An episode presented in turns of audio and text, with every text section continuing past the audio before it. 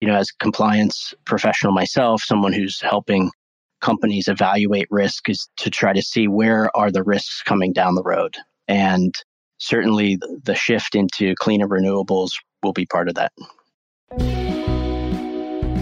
ESG has exploded into compliance and business consciousness in 2021. Join Tom Fox, the voice of compliance, on the ESG report and learn about sustainability risks, opportunities, and issues that business leaders and compliance professionals need to know about regarding ESG. Hello, everyone. This is Tom Fox back for another episode. And I have back Bryan Sillaman. Bryan's the head of the Paris office for Hughes Hubbard. And he had contacted me a while back about some two really interesting papers he's written. So with that, Bryan, first of all, thank you for taking the time to visit with me and welcome back. Thank you. Thank you for having me. And yeah, I would not have predicted the circumstances in Houston, but hopefully things improve from here. So the first paper you wrote was Five Steps to Establishing a Corporate ESG Policy for the Present Moment. You co-authored this with your colleague, Alexandra Poe. And I wanted to start off with, why did you write this paper? So Sandra, Alexandra Sandra Poe is a corporate partner of mine in New York. She's been interested in and working on sustainable investing and ESG issues before they were all nicely sort of packaged in this ESG package. And both of us, I think, were struck by how increasingly prevalent and important ESG has become, especially in the last year or two. I think there's a couple of potential reasons for that. One is the, the famous Larry Fink message to corporate leaders from BlackRock about climate risk being investment risk. The other is the statement on the Business Roundtable on stakeholder capitalism. And we thought, you know, with all of this attention on ESG, that it would be interesting to try to come up with some practical guidance and guidelines for companies to try to address it. Bryan, one of the reasons I found it so prescient, obviously, with a change in administration in the United States, ESG is now more in favor with the regulators. But I think more importantly is the public, whether that be the shareholder, investing public, or the customer public, or even the employee public, is demanding more of sustainability. And what I found in your paper was a framework for companies to think through how they respond to all of those stakeholders and perhaps even more. So I was wondering if you could maybe just walk us through some of the steps you guys suggest. Yeah, absolutely. And we tried to break it down into what would hopefully be sort of manageable pieces because it is an enormous exercise, or at least it can be. And I think we recognize it's a process that companies will have to go through. But the first, I guess, at a, a basic level is to consider what may be right for the company at this point in time. Some corporates have advanced on these issues already a good bit. Some are just getting started. And it's important, I think, to take a look at the landscape that's out there. There's a number of voluntary standards TCFD, SASB, GRI being three of perhaps the most prevalent, and seeing what may make the most sense for your organization at the time. The second and third ones are interrelated in that, on one hand, it's important to take a look at what might already be required in terms of your reporting and disclosure obligations. There's some countries based in France. France has had mandatory reporting for certain large corporations on non financial issues for a number of years. So, to the extent that your company, your organization is already disclosing on certain of these issues, that could play nicely into your approach. And relatedly, I think it's important to take a look at your specific industry, your specific geographic footprint, and what might make the most sense for you to evaluate in each of the E, S, and the G buckets. So things like greenhouse gas emissions, environmental waste in the E, in the S bucket, things like employee safety, HR policies, hiring policies, gender and discrimination policies, things that all are getting a good bit of attention and rightfully so these days. And then in the G category, both how you are complying with regulatory issues, but also board makeup and governance issues more broadly. And looking at what your peers may be doing in certain of your industries can be a useful starting point in that respect. We also thought that it was important to point out that companies may have already tools and mechanisms and frameworks that they can pull from to help in this area. And the corporate anti corruption compliance program is one that we saw parallels to, where there may already be assessments of third party risk, there may be information that's being gathered from procurement or from other departments or from HSE that you can take and put together into part of your ESG analysis. And then, as a last point, to recognize that this is a process and that it's important as part of the implementation to recognize that you'll need to test and to modify and perhaps enhance things going forward. I really like your first point around do what's not right for your company, but really start with what you can do and look at what you have. And in the anti-corruption world, we call that a risk assessment.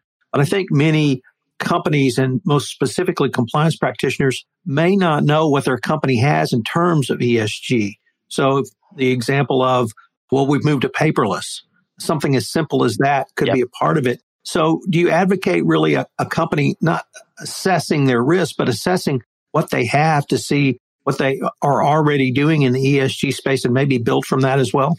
Absolutely. And I think that this is an area that benefits from information from a number of different departments. And so you may see, and we've seen companies that are forming ESG committees, whether that's at the board level or at the management level or both, and taking information from different areas that they may not, as you point out, necessarily think at first blush would feed into an ESG policy or program, but can really be quite substantial. And so looking at HSE information, for example, or taking information from procurement and purchasing, as well as the more traditional sort of compliance pieces, I think all play into this approach. And we thought that, you know, those organizations that have experience developing a robust anti corruption compliance program, for example, will see some parallels in this respect. You know, there's elements of that process that I think translate very well into the ESG space. Things like setting a good tone at the top,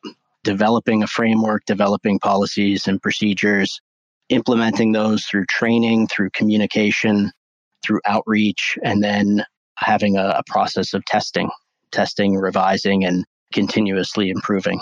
Ryan, I recently had the opportunity to interview Kim Yapchai. Kim is the Chief Compliance Officer at Tenneco, a major chemicals firm in the United States. And last year she was given the additional title of Head of Sustainability. And that was, for me, a, a major move. Companies recognizing that many of these concepts, as you have just articulated, fit within the compliance space. But it, I really wanted to use that as perhaps an introduction to why do you think that every compliance practitioner needs to be aware and cognizant of these and how a compliance practitioner can help drive this discussion forward? I think there's two main points there. One is the point that I made previously, which is that compliance officers have a lot of these skills built into their roles and their responsibilities. And I think that they, you know, compliance is at its very essence sort of a risk management and also a, a change management process. And so anytime you're implementing a large program like that that's intended to change the way people are thinking about how they go about their business and their activities, it requires a full time commitment. It requires a certain skill set. And I think those skills are very transferable between the what we may sort of traditionally have viewed as compliance officer role and this broader ESG type of function. I think also you will see a move from this being a more voluntary initiative to a more mandatory one. And we've seen that here in the EU already with the adoption of the EU taxonomy, which comes into play this year for certain financial market participants and next year for large corporates and requires a very detailed disclosure for those companies that are claiming to be involved in climate mitigation or climate adaptation activities. And the effort, the idea behind that was to try to avoid the phenomena of greenwashing, where people will say they're involved in a sustainable activity, but not really put the metrics and the testing behind it. And I think you'll see that come to the United States. There's already been talk of the SEC weighing in more on this issue. The SEC is appointed for the first time ever someone dedicated to assessing ESG issues there. And I would expect that it's a matter of time before there's some form of more mandatory disclosure. And I think that naturally plays into the legal and compliance role as well. I don't think people often think of the legal world as a marketplace, but I would say in the marketplace of plaintiff shareholder lawsuits, we have already seen many of those where the claim is basically that hey, your company's not living up to what it says it lives up to. And the thing I really liked yeah. about your remarks there, and indeed your entire framework, is it gives you a way as a corporation to answer those types of claims without that doesn't even get to the regulatory part. And when the SEC comes out or, or other regulatory body in the United States, you'll be able to, to show that you have a framework, you're moving forward and you're documenting every step. Exactly. I think that'll be increasingly important. And hopefully there'll be some additional coherence and consistency because that is one of the criticisms of the ESG space is that there's so many different reporting mechanisms out there. It's difficult to sometimes know which one to report under and maybe get uh, coherence among them. So hopefully we see some greater consolidation there. Bryan, when you contacted me about this paper, you also referenced another paper you'd written called Keeping the Clean and Clean Energy. So as yeah. much as I wanted to visit with you about ESG, I really wanted to, to visit with you about this paper as well, because one of the things we saw was not simply a failure of cleaner green energy, like I said, a failure of all uh, power producers.